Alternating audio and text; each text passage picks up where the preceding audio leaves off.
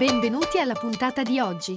Questo è The Big Fat Voice, il podcast dove psicologia, musica e teatro si incontrano e si intrecciano. Ideato e condotto da Massimiliano Becco Gagliardo.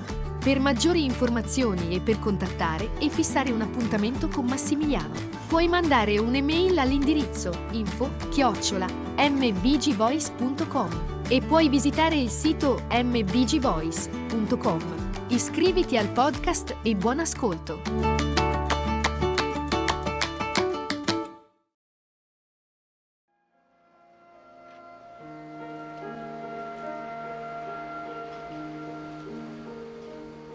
Sì, te lo dico io. Fidati, ci sarà un'altra guerra. Sì, quei signorini del Pentagono sono disoccupati se non si fanno un nuovo nemico. E, e- e hanno inventato Saddam, lo spauracchio. Gli andranno addosso con tutto l'arsenale. Ricordatevi queste parole. Come va? Eh. Ciao, Ghi.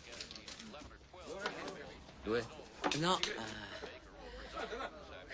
Dammene uno. Di solito ne prendi due. Lo so. Sto cercando di smettere. Qualcuno si preoccupa per la mia salute. Allora, come va il lavoro, maestro? Bene.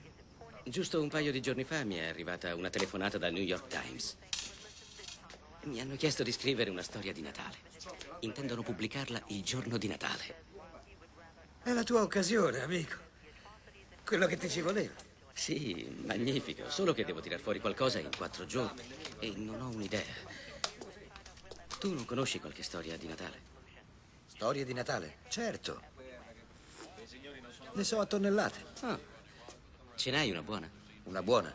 Come no? Vuoi scherzare? Facciamo così. Pagami il pranzo e ti racconto la più bella storia di Natale che tu abbia mai sentito. Che ne dici?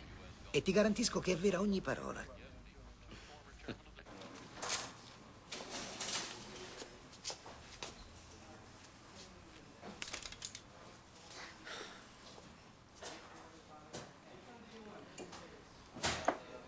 Allora, sei pronto? Pronto? Quando vuoi. Sono tutto orecchi. Mi ricordo quella volta che mi hai chiesto come ho iniziato a fare le foto. Beh, questa è la storia della mia prima macchina fotografica. Veramente prima e unica. Mi segui fin qui? Parola per parola. Dunque, ecco come sono andate le cose. Ok. Era l'estate del 76, all'epoca del mio primo lavoro per Vinny. L'estate del bicentenario. Una mattina al negozio un ragazzo cominciò a rubare delle cose. Stava giù, alla scansia dei tascabili, e si infilava le riviste porno sotto la maglietta. Non l'ho visto subito, c'era gente intorno al bancone. Ma come me ne sono accorto ho iniziato a strillare. Lui è scappato come un coniglio. E quando sono uscito fuori dal bancone, aveva già le chiappe sulla settima strada. L'ho rincorso per circa un isolato. Poi ho lasciato stare. Gli era caduta qualcosa mentre scappava. E, dato che non me la sentivo più di correre, l'ho raccolta. Per vedere cosa fosse. Era il suo portafogli. Non c'erano soldi dentro, ma c'era la sua patente e altre tre o quattro fotografie. Avrei potuto farlo arrestare, certo, c'era nome e indirizzo sulla patente. Ma sai, mi dispiaceva. Era solo un teppistello. E una volta viste quelle foto nel portafogli, non ce l'ho più fatta ad essere veramente arrabbiato con lui. Roger Goodwin. Si chiamava così. In una di quelle foto, mi ricordo, stava in braccio la madre. In un'altra aveva un trofeo in mano della scuola e rideva felice come se avesse vinto la lotteria. Proprio non me la sentivo. Un povero ragazzo di Brooklyn. Non era una cosa grave. Tanto chi se ne importa. Di un paio di giornaletti porno. E così mi sono tenuto il portafogli. Eh, ogni volta che sentivo il bisogno di riportarglielo, io rimandavo e non l'ho mai fatto. Finché arriva Natale e io non ho niente da fare. Vinny voleva invitarmi, ma la madre si era ammalata e lui e la moglie erano corsi a Miami all'ultimo minuto. Quindi me ne stavo a casa mia quella mattina e mi sentivo un po' solo. Quando l'occhio va sul portafogli di Roger Goodwin. Mi sono detto che diavolo, perché non faccio qualcosa di buono? Mi infilo il cappotto e gli riporto il portafogli. Abitava dalle parti di Boremil, nelle case popolari. Mi ricordo che faceva un freddo cane quel giorno. Mi sono perso molte volte prima di trovarlo. Le case sono tutte uguali laggiù. Giri nello stesso punto e credi di stare da un'altra parte. Comunque, alla fine arrivo al palazzo che cercavo, alla casa che cercavo e suono il campanello. Non succede niente. Penso che non ci sia nessuno. Suono di nuovo per esserne sicuro. Ormai sto per andarmene. Aspetto un altro po' e sento trafficare dietro la porta. E una voce di vecchia chiede: Chi è? E io dico: Sto cercando Roger Goodwin. Sei tu, Roger? mi dice. E dà 15 mandate per aprire la porta. Avrà avuto almeno 80 anni, se non addirittura 90. E la prima cosa che noto di lei è che è cieca. Lo sapevo che saresti venuto, Roger, dice. Lo sapevo che non avresti dimenticato nonna Ethel a Natale. E poi apre le braccia e mi si avvicina per abbracciarmi. Non ho tempo per riflettere, capisci? Devo dire qualcosa in fretta. E prima che realizzo ciò che sta accadendo, le parole mi escono dalla bocca. Proprio così, nonna Ethel, dissi. Sono tornato a trovarti per Natale. Non mi chiedere perché l'ho detto. Non ne ho la minima idea. Mi è uscito così. D'improvviso la signora comincia ad abbracciarmi davanti alla porta e anch'io l'abbraccio. Era come se tutti e due avessimo deciso di giocare questo gioco senza doverne stabilire le regole. Sapeva benissimo che non ero il nipote. Era vecchia e debole, ma non così andata da non saper distinguere un perfetto sconosciuto da uno di famiglia. Fu felice di fare come se fosse vero. E dato che non avevo di meglio da fare, fui contento di assecondarla. Insomma, entrammo in casa e passammo la giornata insieme. E quando mi chiedeva quello che facevo, io le mentivo. Le raccontai che avevo trovato lavoro in una tabaccheria. Le dissi che stavo per sposarmi, inventai centinaia di storie e lei faceva finta di credere a ogni cosa. Ma bene, Roger, diceva, muovendo il capo e sorridendo. Ho sempre saputo che ti sarebbe andata bene. Ma dopo un po' cominciai ad avere fame. E siccome in casa non c'era niente da mangiare, andai a cercare un negozio lì vicino e tornai su carico di roba. Pollo arrosto, zuppa di verdure, patate bollite, insomma, un mucchio di roba. Nonna Ethel aveva un paio di bottiglie nascoste in camera da letto. e così, fra tutti e due, riuscimmo a mettere su una discreta cena di Natale. Eravamo tutti e due un po' brilli, mi ricordo. E dopo pranzo andammo a metterci di là, nel soggiorno, dove si stava seduti più comodi. Dovevo fare pipì, così a un certo punto ho chiesto scusa e sono andato al bagno in fondo al corridoio.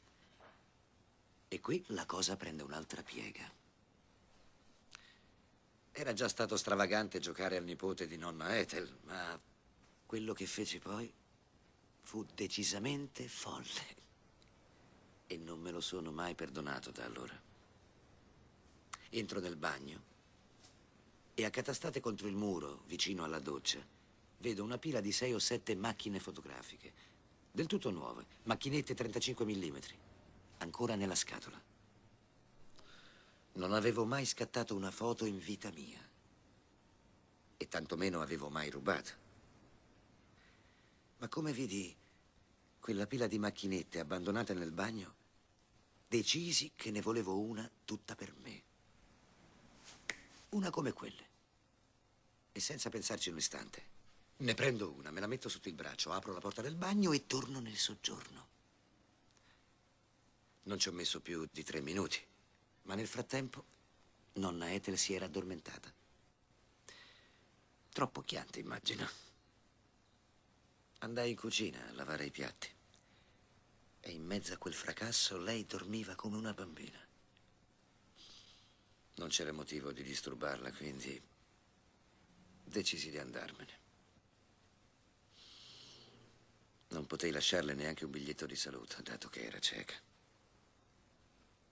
Me ne andai e basta. Misi il portafogli del nipote sul tavolo. Ripresi la macchinetta e lasciai l'appartamento. Fine della storia.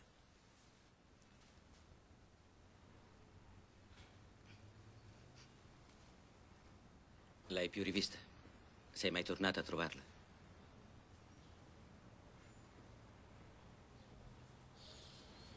Una volta, tre o quattro mesi dopo.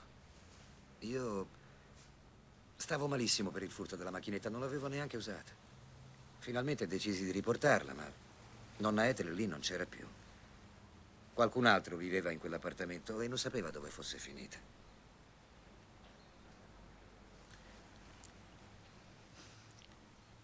Probabilmente era morta. Sì. Probabilmente.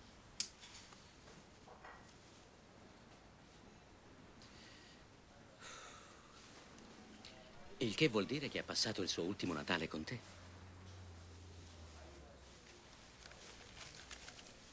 Forse sì. Non ci avevo mai pensato. È stata una buona azione, Oggy. Hai fatto una bella cosa per lei. Le ho mentito, le ho rubato un oggetto e tu la chiami una buona azione. Beh, l'hai fatta felice. La macchinetta era sicuramente rubata, non l'hai tolta al, al proprietario. Qualsiasi cosa nel nome dell'arte, eh? No, non è proprio così. In fondo ne hai fatto un buon uso. E tu ora hai la tua storia di Natale, no?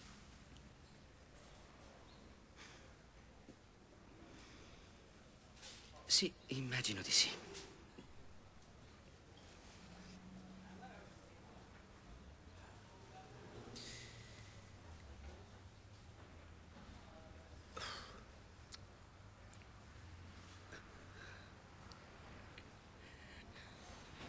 Il raccontare è un vero talento, Oggy. Per fare una bella storia devi sapere quali bottoni spingere. Tu sei al pari dei maestri. Che vuoi dire? Eh, voglio dire che è una bella storia. Cazzo. Se non confidi i tuoi segreti agli amici, allora che amico sei?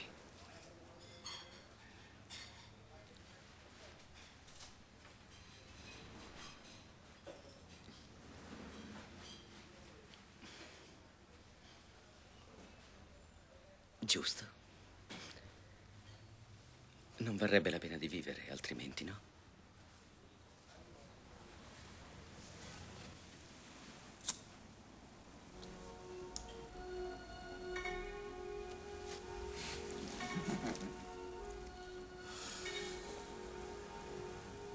The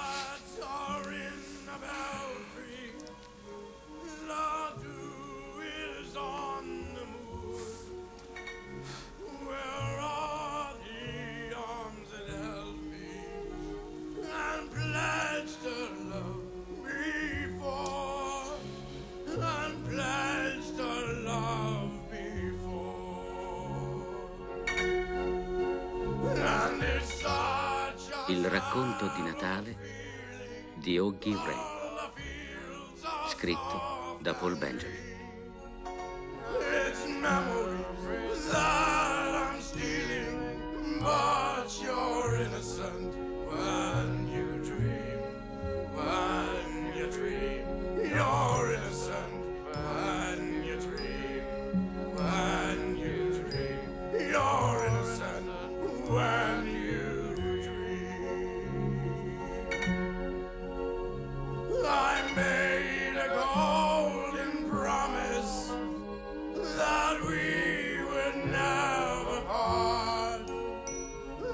I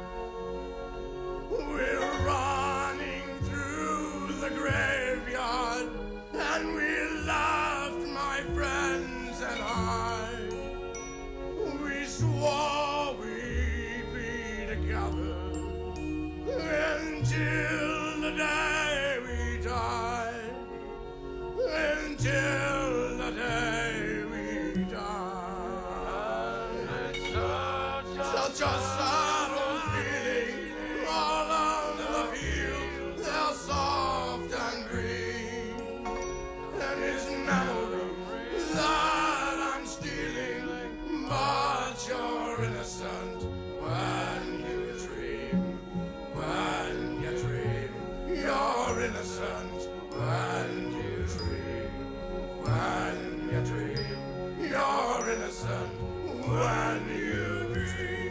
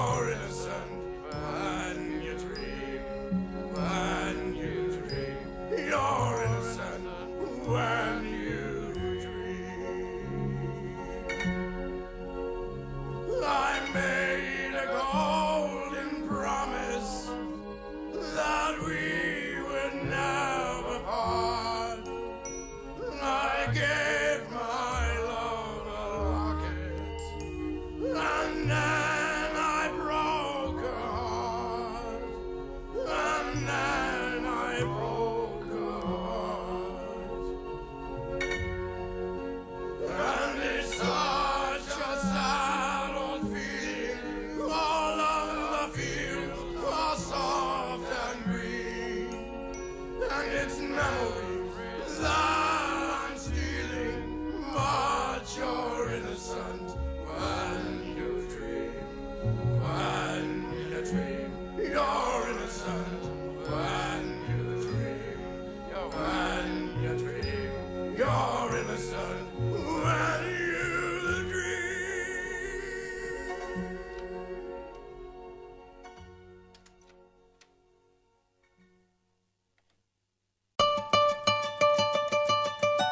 Hai ascoltato The Big Fat Voice, il podcast dove psicologia, musica e teatro si incontrano e si intrecciano. Ideato e condotto da Massimiliano Becco Gagliardo. Per maggiori informazioni e per contattare e fissare un appuntamento con Massimiliano, puoi mandare un'email all'indirizzo info chiocciola mbgvoice.com e puoi visitare il sito mbgvoice.com. Iscriviti al podcast, grazie per l'ascolto e arrivederci alla prossima puntata.